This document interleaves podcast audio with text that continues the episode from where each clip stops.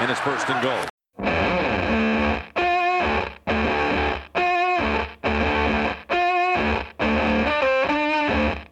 Сезон подошел к своему логическому завершению. За последние пять лет Супербоул практически всегда выходили обладатели первого посева в своих конференциях. Единственным исключением стала Атланта в прошлом году, обладавшая вторым посевом. По статистике регулярного сезона Нью-Ингланд был сильнейшей командой американской конференции, а Филадельфия — национальной. Вот им-то и придется определить судьбу очередного приза Ломбарди. В Хадле сегодня встречаются главный редактор First and Goal Евгений Шуваев и обозреватель Алексей Каракай и Евгений Дубовик, который наконец-то вернулся к нам после длительного путешествия в Южную Америку. Женя, как там стоят дела с футбол де американу? Да все здорово. Я там нашел много немцев, с которыми можно нормально затереть за американский футбол. А сами аборигены? А, не замечены в этом. Ладно, давайте начнем наш сегодняшний разговор с финала АФК. Джексонвиль, не игравший так далеко в плей-офф с 1999 года, очень здорово начал Фолксборо и вел в счете на протяжении большей части игры, пока Патриотс и Брэди не совершили очередной камбэк. А, Леш, почему у Ягуаров в конечном счете не получилось? Ну, давай начнем с того, почему у них вначале получилось. А, они очень игру начали неожиданно такими домашними заготовками и, в общем, удивили Нью-Ингланд, который пытался остановить вынос. А Ягуары начали играть довольно много паса, и они его играли широко, так, чтобы максимально по горизонтали растянуть свое нападение. А когда э, нападение и, соответственно, защиту Нью-Ингланда. А вынос, он останавливается только когда, наоборот, защита по горизонтальной сконцентрирована по центру, и большое количество игроков э, защищают вынос, соответственно, Фурнета внутри.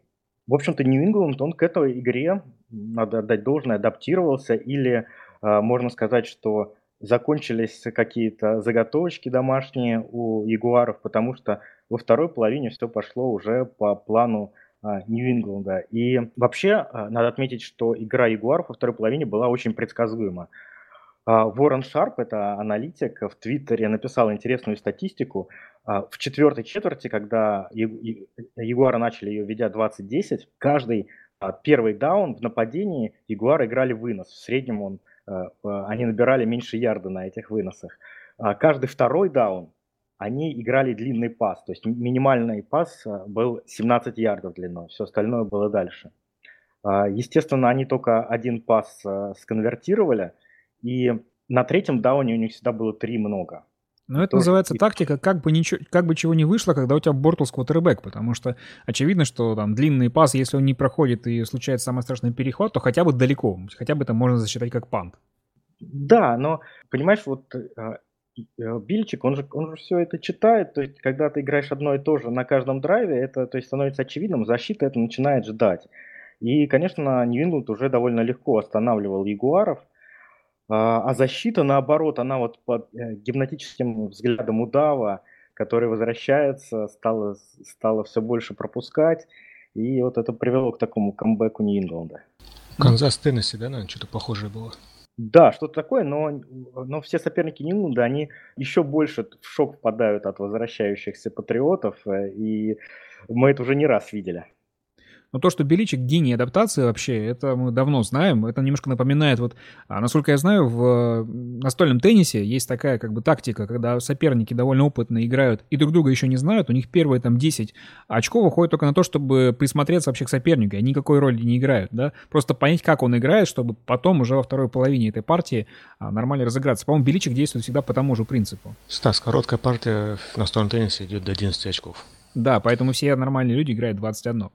А для Тома Брэди и Билла Беличика э, это будет восьмой Супербол. В 21 веке, то есть за 17 сезонов, Патриотс 12 раз участвовали в финале конференции. Я даже вывел для себя, ну, наверняка ее уже выводили, не, не я один такой умный, да, а, такую истину. Американский футбол — это игра, в которой играет 22 человека, а побеждают всегда Патриотс. Жень, тебе не надоели Патриотс в финале сезона? Ну, они, скорее все-таки надоели, наверное, в регулярном сезоне, потому что все-таки да, да, не только одна и та же команда, это одни и те же лица, это Том Брэди, Беличик. Что говорить, если Брэди вообще за всю карьеру, он, по-моему, чтобы был стартовым кутербеком, в половине своих сезонов он выходил в итоге в Супербол. Просто нужно реально заколебали. А непосредственно сами Суперболы, там, с их участием, получается, все-таки, как правило, надо признать интригующими, интересными. И вот то, что в прошлом году у них было 6 очков до победы над Атлантой, ну, вот, в овертайме, это вообще был самый большой их отрыв в счете по итогам Супербола, который они играли. Потому что все время все решалось там в 3-4 очка, там, какие-нибудь там филгол какой-нибудь там в конце, Гасковский там, или от Венатьери, или какой-нибудь там перехват там в защитной зоне, да, там защитные секунды до конца. То есть, ну, они умеют, конечно, это подать красиво, и, в принципе, как бы этого не хотелось говорить, но смотреть их Супербол всегда прикольно. А в чем тогда проблема? Почему тогда такое негативное отношение к тому, что эти интересные зрелищные ребята выходят в финал? Ну, потому что они настолько зрелищны, во-первых, весь сезон. Во-вторых, все-таки я в свое время НФЛ победил за, полюбил за то, что именно вот этот принцип постоянной сменяемости, за то, что там все время неизвестно, что ждать. Очень мне казалось раньше, что довольно непредсказуемая лига с непредсказуемыми командами. Ну и немножко бесит то, что, конечно, там Брэди велик там и так далее, и Нью-Ингланд делает максимум самостоятельно, но вот все время поражает то количество идиотских ошибок, которые делают командам именно в матчах с ними. Я вот с ЗДФ встречался на днях, э, приводил вот аналогию, пример с детскими шахматами. Вот у меня ребенок занимается шахматами. И в детских шахматах это выглядит так. Играют там два человека, и главное, это вот кто первый насрет, тот, собственно, и проиграл. То есть, а другой, собственно, особо ничего не делает для того, чтобы выиграть. Он не придумывает такие комбинации сумасшедших, там, он не, какие-то там не проводит какие-то блестящие там заготовки. Там. Он просто тупо ждет, пока ошибется второй, и пользуется этой ошибкой. Вот у него на опыте, на классе, за счет бесчисленного там уже количества сыгранных матчей, тупо ждет, пока соперник сделает ошибку, он ее практически всегда обязательно делает. И то же самое мы видели, собственно, в финале конференции, когда зачем-то за 50 секунд до конца первой половины они, имея два тайм-аута, не стали вообще ничего играть и сели на колено. За весь регулярный сезон, я посмотрел статистику, ни одна команда ни разу так не сделала. Вот Ягуары сделали первыми, пожалуйста, вот результат. В итоге эти самые чуть-чуть очки, и мы решили все в итоге. Да, это вот как раз, что мы с Женей обсуждали офлайн. А, ну, не знаю, как вы отреагировали, но у меня сразу тень сомнения а, закралась относительно того, насколько Джексонвиль вышел а, выигрывать. И ровно в, такой же ситуации, ну не в такой же, а в общем-то в гораздо более неудобной ситуации Даг Петерсон пошел и набрал очки, а Даг Мароун ну вот сделал вот такую вот странную, странный такой ход. Он сел на колено, и я не знаю, мне кажется, что в этом какая-то вот психологическая неуверенность, которая в том числе распространилась на команду. Тем более это было странно, что ведь они очень борзо начали матч предыдущий с Питтсбургом. В принципе, конечно, понятно, что Питтсбург не настолько серьезный соперник, как Патриос, но в рамках американской конференции все-таки очень серьезная величина. И там они пошли вот в течение первого драйва неоднократно разыгрывали четвертый даун, да, поэтому очень странно было здесь видеть совершенно обратный пример. Ну, просто показал, Все. что не верит команда в нападение свое. Это очень символичный жест был. Он именно сел на колено. В этом как раз в этой фразе очень точно переводится вообще вот вся психология ягуаров. Ну, при том, что надо сказать, что это не распространяется на всю команду Ягуаров. Было видно, что у многих там и глаза блестели, и вот это вот, ну, по-настоящему большое достижение Джагуарс и в финале АФК, ну, блин, реально круто, и мало кто в них верил даже после того, как они, в общем-то, очень хорошо закончили сезон. Но в целом этих людей, в общем-то, казалось недостаточно во многом может быть, что сам тренерский штаб как-то не особо в это верил. Потому что, ну, те заявления, которые делали э, отдельные футболисты, ну, они говорили о том, что там скорее шапка закидательских настроений может быть даже слишком много.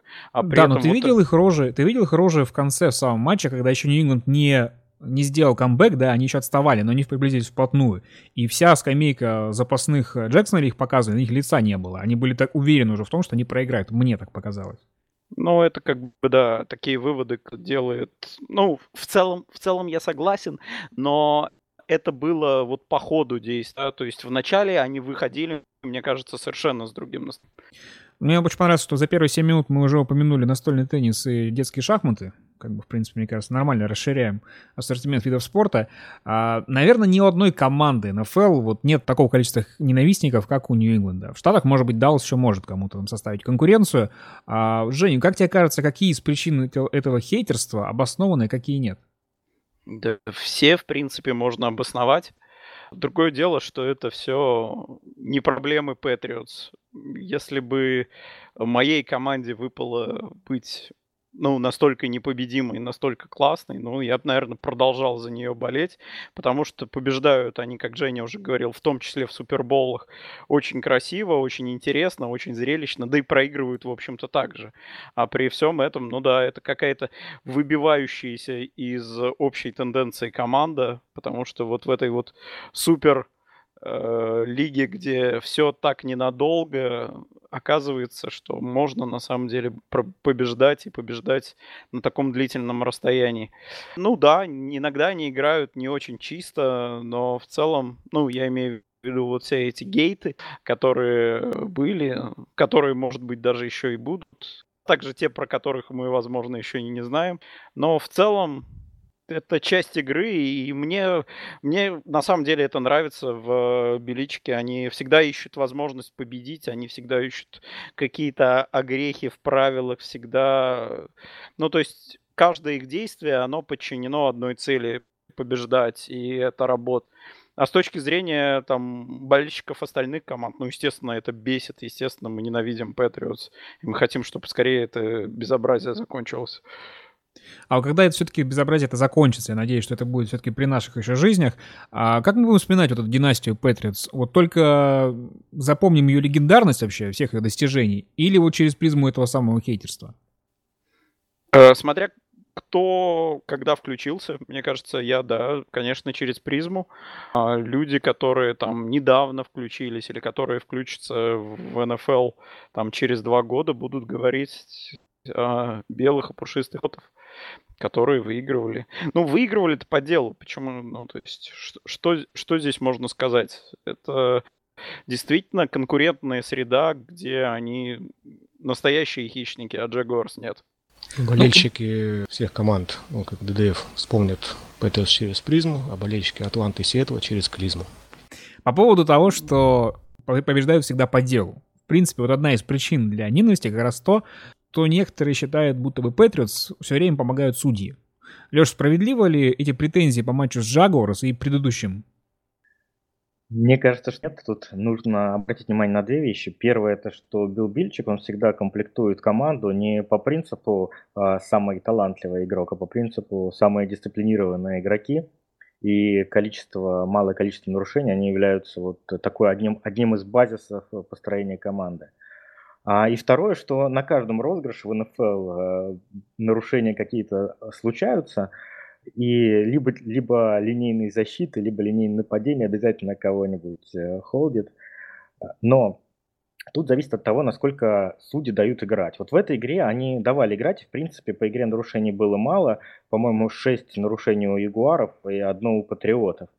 И нельзя сказать, что там нарушения у Ягуаров, они были какие-то. Э, неочевидные, потому что там удар там, в шлем Гронка или там pass interference на, на Кук, Куксе был, по-моему, они были довольно очевидны всем, и никто, мне кажется, с этим спорить не будет. Единственный такой момент, который вызвал вопросы, это вот fumble recovery, который сделал uh, Майлз Джек у Диона Льюиса – вот есть э, такая версия, в принципе, она не безосновательна, что мяч был живой, то есть и можно было этот розыгрыш играть дальше, а судьи свистнули и остановили. И если бы они не свистнули, то он мог бы его донести до зачетки, и защита бы заработала 6 очков. Ну, наверное, это справедливо, то есть, наверное, все-таки надо было дать доиграть, и потом уже смотреть, был он down by contact или нет. А был ли холдинг на последнем вот этом решающем выносе патриотов, когда они набрали первый даун? Ну, возможно, был, не знаю. Но я просто про то, что вот один штраф, да, дали Патриотам за весь матч. Знаете, когда был последний раз матч плей-офф, когда давали одно нарушение команде всего лишь? Это был 2011 Он... год.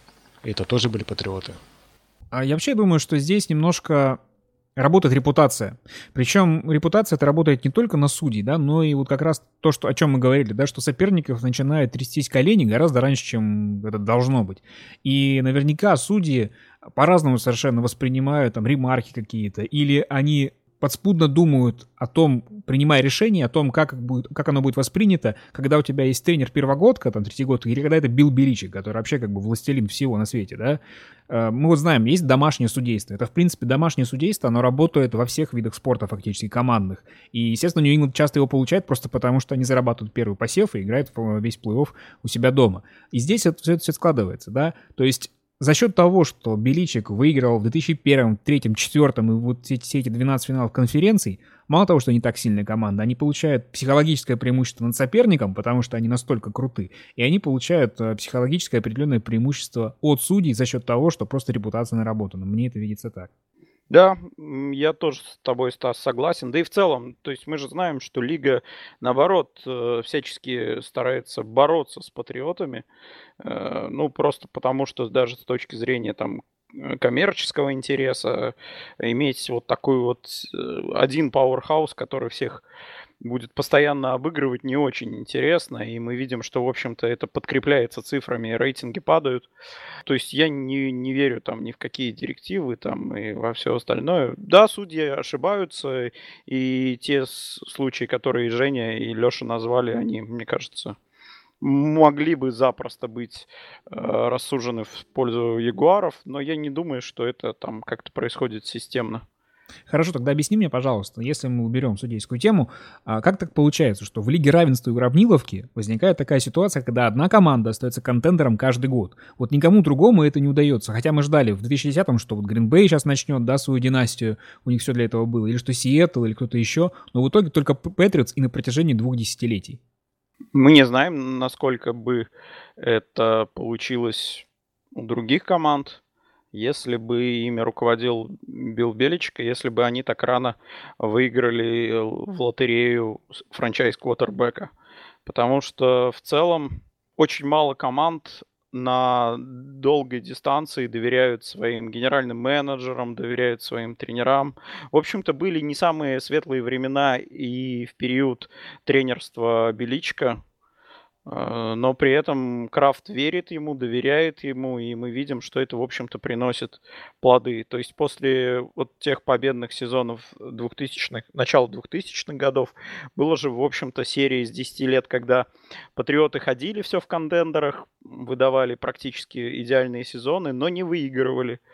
И в какой-то момент показалось, ну что все, династии конец, а при этом вот какая-то вера, последовательность действий, она привела к тому, что патриоты опять на коне и опять выдают какую-то феноменальную серию. Если бы не Пейтон Мэннинг и Денвер Бронкос, это был бы пятый Супербол подряд у Патриотс. Марвин Льюис сейчас слушает наш подкаст и так довольно чешет пузо, что его не зря оставили. Да, я вот ты у меня с языка прям снял.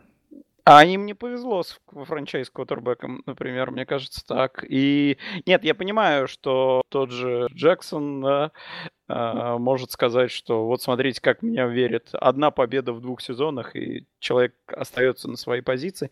Но это как раз-таки говорит о том, что ну, по-разному можно взглянуть на этот вопрос. То есть, с одной стороны, ты можешь какого-то лузера у себя пригреть и терпеть его вот эти вот сезоны с, с, одним, с одной победой, там, несколько сезонов подряд. А с другой стороны, ты можешь, да, действительно не дать доработать какому-то очень талантливому тренеру просто потому, что, ну, команда команда еще не подросла, еще не выбрали вы франчайз квотербека. Вполне возможно, что и так бывает. Не знаю, ну то есть здесь э, роль удачи, она очень и очень большая, а потом уже и багаж играет роль, и, ну, то есть тут очень сильно все упирается в личности в том числе. То есть Беличик и Брэди это дуэт, про который можно сколько угодно долго говорить, насколько они сильны. А, Жень Шуваев, вот у тебя есть версия, когда, наконец, гегемония Нью-Ингланда закончится, и они станут простыми смертными, как и все, и вследствие чего это произойдет? Ну, если не брать вот эти теории заговора, да, которых писал ESPN, там, или не принимать всерьез то, что говорит э, Жизель сейчас про окончание карьеры Тома, то, в принципе, можно так сыграть в короткую и ну, вспомнить, что сейчас уходят, там, например, два координатора, да, у команды. На первый взгляд, там они, как бы их все знают, но никто их не чтить, что ли, заслуги, особенно потому что весь, все внимание уходит понятно кому, да. Ну, давайте просто вспомним, что было, когда в прошлый раз у Нингленда уходили сразу два координатора. Это был после сезона 2004, там ушли Коронел и Чарли Уайс. И, соответственно, Нью-Ингланду тогда понадобилось, по-моему, что-то лет 10, чтобы снова э, выиграть Супербол. Они дважды выходили за этот срок, оба раза проиграли Giants. И у них было несколько несколько, лет несколько плей-офф, где они, собственно, до главного матча так и не добирались. И вот то, что они сейчас прощаются с обоими, да, уже точно, то, что они упустили Дейбова, который, в принципе, мог бы спокойно, мне кажется, классно заменить Макдэниелса в нападении, но он ушел в Баффало, в этот же дивизион. Не знаю, почему они, кстати, не стали с ним договариваться, но это очень интересно. И вот сейчас уйдет на перестройку тренерского штаба, как-то в прошлый раз. Но помним, да, что Беличику в апреле будет 66, Брэди будет в августе 41. И я просто боюсь, что у них не хватит времени на то, чтобы эта перестройка дала снова какой-то результат такой масштабный. Перерыве немножко отдохнем от Бостона и вспомним, что у нас происходит с назначениями тренеров. Закрылась вакансия в Теннессе, новым лидером команды стал господин Врейбл, ранее работавший координатором защиты в Хьюстоне. Леш, расскажи нам про этого человека и в чем здесь логика выбора? Не получится отдохнуть от патриотов, потому что и Джон Робинсон, и Врейбл, это они тоже а, патриотский путь исповедуют. А, Джон Робинсон хотел нанять а, очень Джоша Макдэниелса, но Индианаполис увел из-под носа, потому что вакансия в Теннессе освободилась позже всех, э, и, соответственно, там э, они смогли начать переговоры позже всех. А, Джон Робинсон не стал просматривать какой-то широкий круг кандидатов, и сразу после того, как Макдэниел стал недоступен, видимо, остановился на Врейбеле, который был лайнбекером Патриотов долгое время. Они были знакомы по Патриотам. Опыт у Врейбела очень в качестве тренера очень небольшой. Он в Ohio State немножко поработал, потом был тренером лайнбекера в Хьюстоне. Вот последний год его повысили до координатора защиты. Назначение, мне кажется, сомнительным именно, именно потому, что вот не был такой соблюден вот процесс э, выбора, да, вот не были рассмотрены какой-то широкий э, круг кандидатов, а вот был просто выбран человек, который знает, как работают патриоты. Да и потом, а... разве настолько вот защита Хьюстона была крутая в этом сезоне? Да нет, нет, в том-то и дело. Ну, считается, что у была хорошая харизма, что он э, лидер, но мне кажется, этого маловато. Плюс э, как-то сразу у Врейбла не пошло с а, поиском координаторов. Он хотел Райана Д из Агая Стейт нанять, э, чтобы тот э, работал с Мариоттой. Кстати, вот тоже еще один такой момент, да, что э, по-хорошему-то они все думали, что они наймут тренера нападающей стороны, чтобы тот работал с Мариоттой, но они наняли вот защитного человека. А, но Райан Дэй из Агая Стейт отказался, он подумал немножко, решил остаться в колледже. То есть они, они теперь ищут другого человека. С защитой произошло то же самое. Они хотели, хотели Джеймса Бетчера, это координатор Аризоны, бывший, он им предпочел гигантов, ушел в Нью-Йорк. То есть тут тоже они никого до сих пор не нашли. А, и им, конечно, сейчас сложно, особенно потому что сейчас на рынке остались уже только те, кого только что уволили. Все завидные женихи уже разбежались по другим командам. И, конечно, в Рейбелу с его небольшим опытом будет сложно без опытного стафа команды. Кливленд назначил координатора нападения, им стал человек из Питтсбурга Тодд Хейли. А раньше Хью Джексон, главный тренер Браунс, обходился без координатора нападения вообще и вроде бы не особо желал его получить. Это что, маленькая победа такая ген-менеджера Джона Дорси? сложно сказать, чья это победа, но надо сказать, что Хейли, он очень непростой человек. То есть он хороший специалист, а, но он очень трудно уживается с другими людьми. И в этом плане, конечно, любопытно, что с другим непростым человеком, с Хью Джекманом он будет работать. Непонятно, как они будут ладить, учитывая то, что оба, по сути, координатора нападения, но совсем из разных школ, а, у них, они используют абсолютно разную терминологию в нападении, то есть им нужно будет я не знаю, либо Хейли нужно будет подстраиваться под э, нападение Хью Джексона, что, скорее всего, произойдет, э, либо, наоборот, Джексону под нападение Хейли. Мне кажется, там сейчас э, просто очень такая взрывоопасная ситуация. Либо между ними какой-то возникнет конфликт, и этим Дорси воспользуется, чтобы уволить Хью Джексона, либо, наоборот, Хью Джексон все в конце концов свалит на Хейли и уволит того в конце года то, что нужно Кливленду. Прям формула успеха.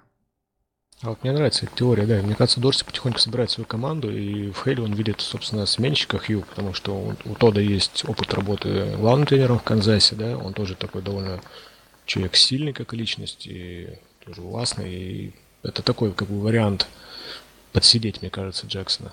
Не Джекмана, Леша, не Джекмана. Наконец-то объявил о новом главном тренере и Аризона. Им стал один из самых популярных кандидатов в этом году Стив Уилкс, бывший координатор защиты Каролины.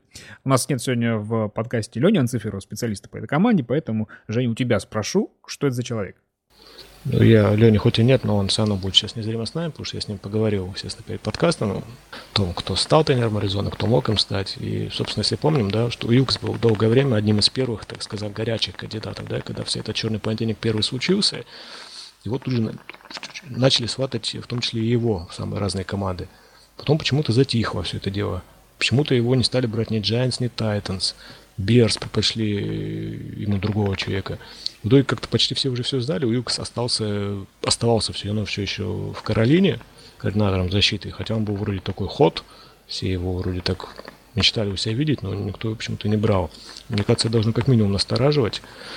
Ну и как-то немножко, конечно, все-таки странно, что он оказался именно в Аризоне, потому что с чем с чем, наверное, в Аризоны были наименьшие проблемы.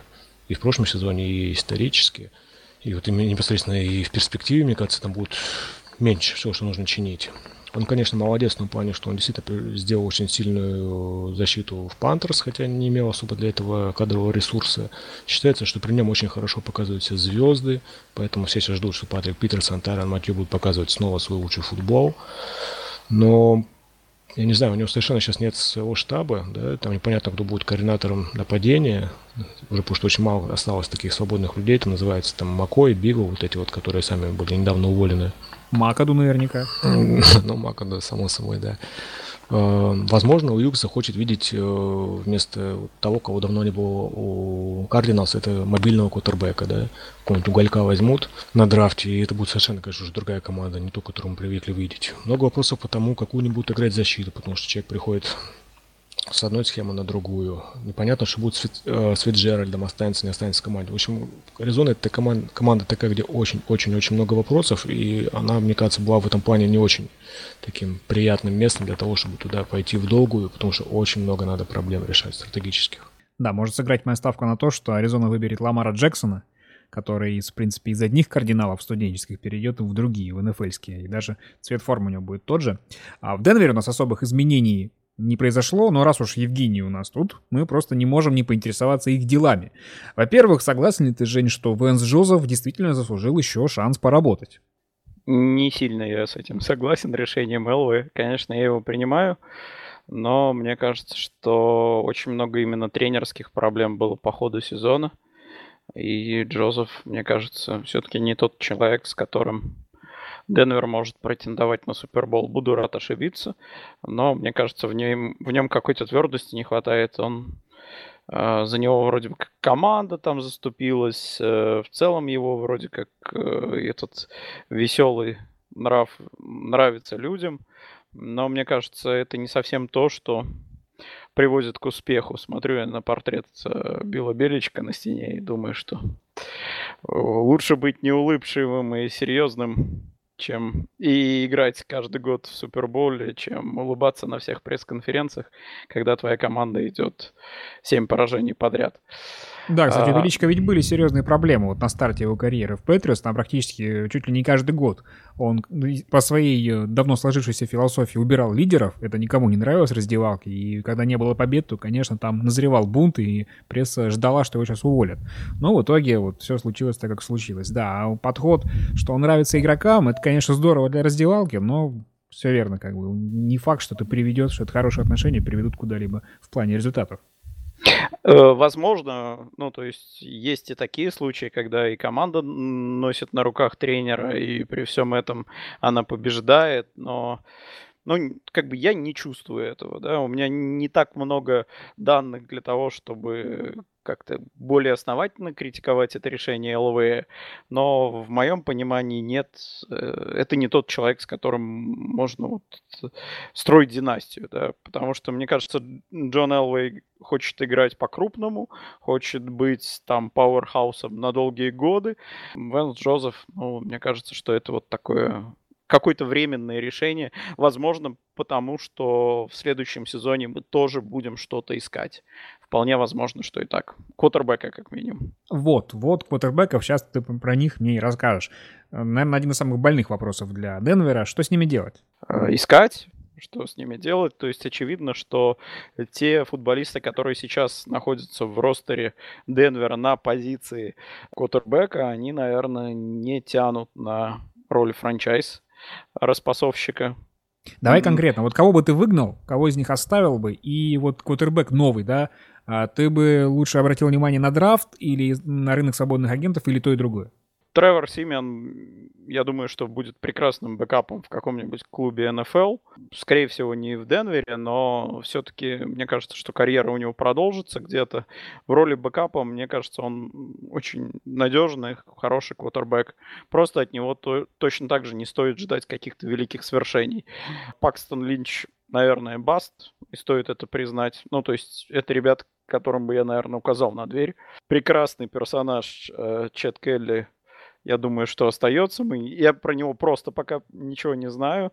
Не знаю, насколько он все-таки завязал вещами, с которыми ему стоило завязать, и насколько он хорошо бросает, в каком он здравии пребывает. Но, тем не менее, там, то есть, нет никаких денег, и быть третьим квотербеком он вполне может. Ну, а дальше, я думаю, что мы будем искать и ветерана, и искать счастье на драфте. Потому что, в принципе, команда нормальная, ростер крепкий, и надо просто тянуть билетики. Ну и тогда конкретная кандидатура, да, очень часто в прессе сейчас связывают Денвер с Бейкером Мейфилдом, обладателем приза Хайсмана.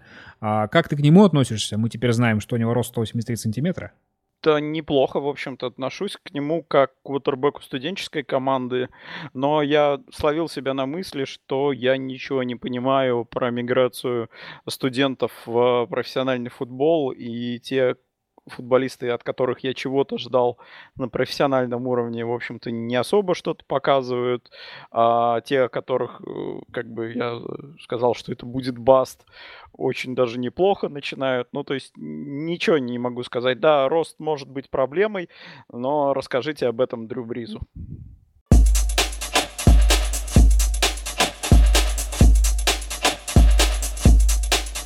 Финал национальной конференции.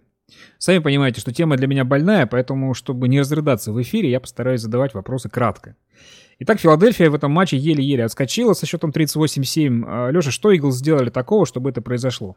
Очень странная игра и неожиданный результат. Мне так даже сложно сказать, вот за счет чего так результат был показан. Мне кажется, что тут вот сложилось сразу два фактора. Первое, что защита Миннесоты провалилась. Второе, что Фоус показал какой-то там, для себя нереальный уровень футбола.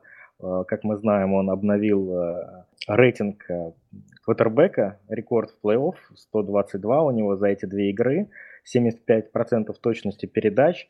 Ну, такого даже Венс не показывал. И на третьих даунах он был просто абсолютно великолепен. Он, кстати, Иглс не, приход... не проходили третьи 10 с момента травмы Венса. Вот в этой игре а, у них все начало проходить. И, Против конечно, команды, у которой да. была лучшая статистика остановки третьих даунов. Да, а, а Миннесота, наоборот, все антирекорды установила, которые только могла. И самый длинный тачдаун они пропустили, и, э, по-моему, больше всего очков пропустили в этом сезоне. Единственное, вот что мне бросилось в глаза, это доминирование линии. Филадельфии как в нападении, так и в защите. Дилайн Миннесота не добиралась до Фолза, он был практически недосягаем для них, и поэтому спокойно вот отдавал такие передачи, ничто ему не мешало. И в, а в нападении, наоборот, онлайн Миннесоты провалилась, и Киному было очень сложно. И вот, э, ну, первый перехват его, конечно же, был спровоцирован. Я вообще заметил, что такое правило небольшое вывел за эти годы просмотра НФЛ. Если ты смотришь игры не как тренер, а как обычный болельщик, вот ты смотришь игру и не понимаешь, почему одна команда вот обыгрывает другую, прям доминирует. Вроде ничего такого не видно. Как правило, нужно смотреть на линии. Потому что действительно, вот тренеры часто говорят о том, что матчи выигрываются в trenches, да, что называется. Вот в этих самых э, линиях э, блока нападения линии защиты. В этом, в этом отношении Филадельфия переиграла полностью. Миннесота есть у меня еще предположение такое, что все-таки дело было немножко в эмоциональном выгорании команды. Вот потому тоже что... хотел сказать, да. Вот в этом плей-офф вообще есть такая тенденция, что все, кто одерживает эмоциональные победы, в следующем матче проигрывает. И, и Теннесси над Канзасом, и Ягуары над Питтсбургом. Ну, потому что все, главное чудо этого плей-офф уже случилось, да? А можно считать победу патриотов над Ягуарами эмоциональной победой? С надеждой спрашиваю. Мне ну, эти... кажется, как роботы, они просто уже штампуют эти победы, вот для них это такая какая-то обыденность. Да у них нервы атрофировались давно. Я думаю, в топ-10 их побед в плей-офф этот матч не войдет. Игра в финале конференции Филадельфия. Жень, тебя не убедила в том, что у них есть шансы против Патриотса, у которых все атрофировалось? Нормально, конечно, играли, здорово смотрелись, но я просто все равно не вижу, за счет чего они могут там доминировать в Суперболе, потому что, ну, что им делать вообще непонятно, да, у них хороший крепкий пассаж, ну, в Реди там рейтинг под давлением э, с большим отрывом лучший в лиге, и он вообще входит с рейтингом под давлением, входит в десятку лучших рейтингов вообще обычных квотербеков. Да, ну, то есть просто сравнить вот так, если. Потом, ну, предположим, там ведут, да, Иглс хорошо играет, ведут там 14 очков, как всегда, в 14 четверти, ой, 4 четверти против Нью-Ингланда. Ну, блин, ну этих Брэди, опять же, с этих камбэков уже было в четвертой четверти там за всю карьеру, я в сцену посмотрел, 54. 54 камбэка в четвертой четверти, когда они проигрывали или была ничья. Филадельфия хорошо играет дома, у нее отличная статистика, но она не будет играть дома сейчас. А у Патриотов это одна из немногих команд, у которых на выезде некоторая статистика даже лучше, чем дома. Таких команд мало, но Патриоты вот так вот, естественно, бывает, она одна из них команд, одна из таких. Ну, просто я не вижу как бы вообще каких-то козырей Филадельфии, которые могут они задавить. У них меньше опыта, у них э, нет какого-то такого прям явного преимущества в какой-то из линий, что можно было говорить, что вот этот вот матчап они точно выиграют. А при прочих равных там ну, нью должен брать свое. То есть не сыграет даже статус андердогов, которым два раза помог, и сейчас они тоже считаются самым вообще андердожным андердогом с 2000 какого-то, девятого года, по-моему. Ну вот в этом плане, кстати, с андердогами их немножко сравнивают их историю сейчас с Giants 90-го года, причем там такие прикольные ряд целых ряд совпадений, классная история, очень можно как-то даже про это написать, если, если выиграет Филадельфия, мне кажется, это тема для статьи, потому что Giants в 90-м, они тоже в конце регулярного сезона потеряли из-за травмы крестов основного квотера, у них вышел чувак, которого был выбран в третьем раунде, как и сейчас Фолс тоже из третьего раунда. Они в итоге на пути в плей выбили команду из NFC Север, тогда это был Bears, сейчас это была Миннесота. Они в Суперболе были тоже андердогами, тогда против Bills, Giants, а сейчас вот Филадельфия против Патриотс. В итоге выиграли. Там еще целых ряд более мелких совпадений, просто чтобы время не тратить. Но это такая была бы классная история повторения, если будет. Но я, честно говоря, в нее не особо верю. Но Беличик тогда на какой стороне был? Ой, я не знаю. Наверное, как раз в сад Giants входил, блин. Так он координатор защиты да, тогда был. Да, я про то и говорю, да. Одно а... не сходится, понимаешь, Жень? Мне кажется, что если бы Беличик был координатором защиты Филадельфии, то э, у Филадельфии были бы тоже все шансы. Евгений, как самый старший по возрасту и по опыту боления, ответь, пожалуйста, какие могут быть объективные причины для того, чтобы некоторые клубы в лиге были исторически лузерами, вот как, например, Миннесота или Филадельфия? А, я на правах все-таки не самого старого в Хадли отвечу. Мне кажется, я тут недавно читал э, статью, которую ты, Стас, написал относительно того, как все плохо будет у Миннесоты в ближайшем будущем. И вот категорически с тобой с этим не согласен хотя бы на примере э, той же Миннесоты. То есть мне кажется, то, как команда играет последние несколько лет, как раз-таки доказывает, что вот этот вот статус лузерства можно от себя как-то отклеить и, в принципе, давать болельщикам надежду на выход в Супербол, да и на победу в нем в том числе. Да, безусловно, есть какой-то откат после там серии поражений, обидных поражений, но практика показывает, что хорошие команды, последовательные команды, команды, которые подходят с головой к менеджменту, к драфту, э, все-таки являются успешными командами и в целом способны находиться на плаву достаточно долгое время. Команды, у которых там руководство любит рубить с плеча, вот у таких как раз-таки меньше всего шансов. Миннесота вместо того, чтобы накрывать дома поляну, сейчас решает, что сделать с квотербеками. Все трое станут свободными агентами, и каждый из них вполне может претендовать на роль стартового как Вайкинс, так и где-нибудь еще. Леша, если бы ты был Риком Спилманом, как бы ты решил эту проблему? Да, уникальная ситуация. Три квотербека одновременно становятся свободными агентами. Э, для начала, конечно, нужно найти координатора нападения и уже с ним этот вопрос решать. Э, и, конечно, нужно быть в курсе, как обстоят дела у со здоровьем и у Брэдфорда, и у Бриджвотера. Сейчас никто, кроме Миннесоты, по сути, не знает, что с ними и можно ли на них рассчитывать в следующем году. Но если пытаться угадать, то мне кажется, что Кейса Кинума нужно отпускать, потому что его потолок он понятен, то есть и, и деньги, которые ему нужно будет заплатить, они будут на уровне хороших квотербеков, ну не топовых, но очень хороших. А, и при этом за эти деньги Миннесота получает квотербека без какого-то такого апсайда, без возможности прогресса. потому что мне кажется, что Кину вот достиг своего потолка. Брэдфорд, даже если он здоров, то все равно это так, такая опция, когда нужно молиться, буквально ставить свечки за то, чтобы он оставался здоровым, чтобы он не получил новую травму. И я думаю, что Миннесота не захочет вот в такую рулетку играть. И если Бриджвотер все-таки находится в хорошем состоянии, и они в этом уверены, то я бы на, на их месте подписал а, его на долгосрочный контракт, потому что сейчас, наверное, это и не будет стоить очень дорого. А, все-таки у других команд а, будет весьма настороженное отношение к нему, и он сам это понимает, и его агент. Я думаю, что это можно сделать э, довольно за небольшие деньги. При этом иметь возможность э, подписать либо э, другого свободного агента на либо задрафтовать молодого квотербека. Ну, еще а можно... кто в старте это должен выходить у тебя, Леш? Ну, то есть а... ты считаешь, что Бриджвотер сейчас готов к старту? Я, у меня вот, например, большие сомнения относительно этого. Ну, ну, мы этого не знаем. Я говорю, что если, если они считают, что он будет готов в следующем году, то я считаю, что нужно оставлять Бриджвотер.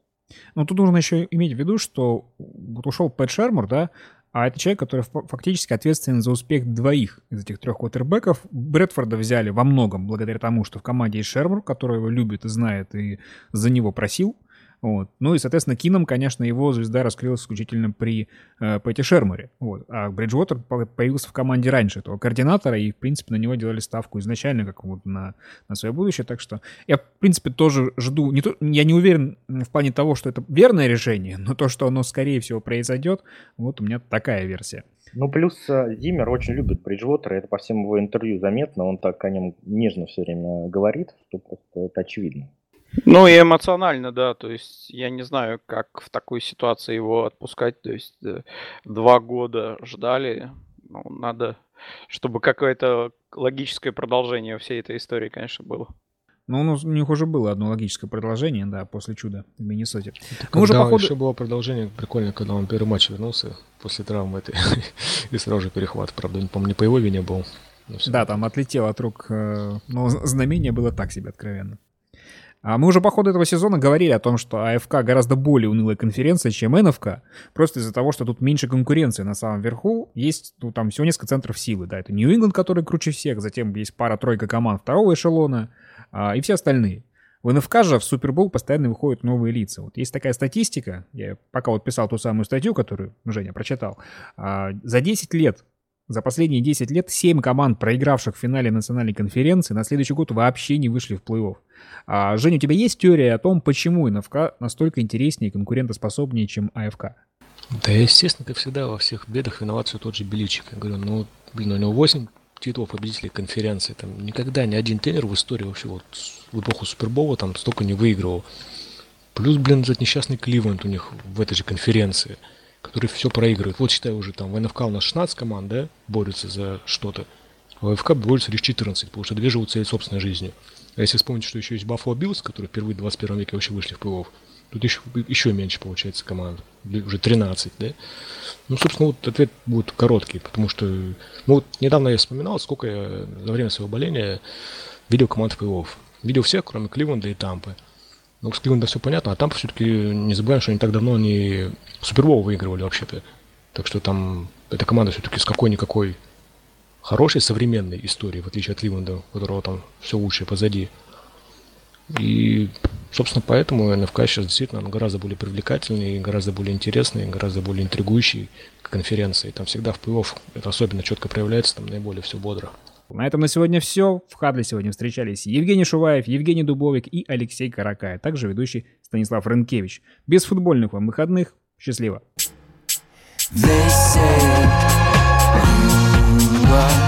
Dangerous, but I don't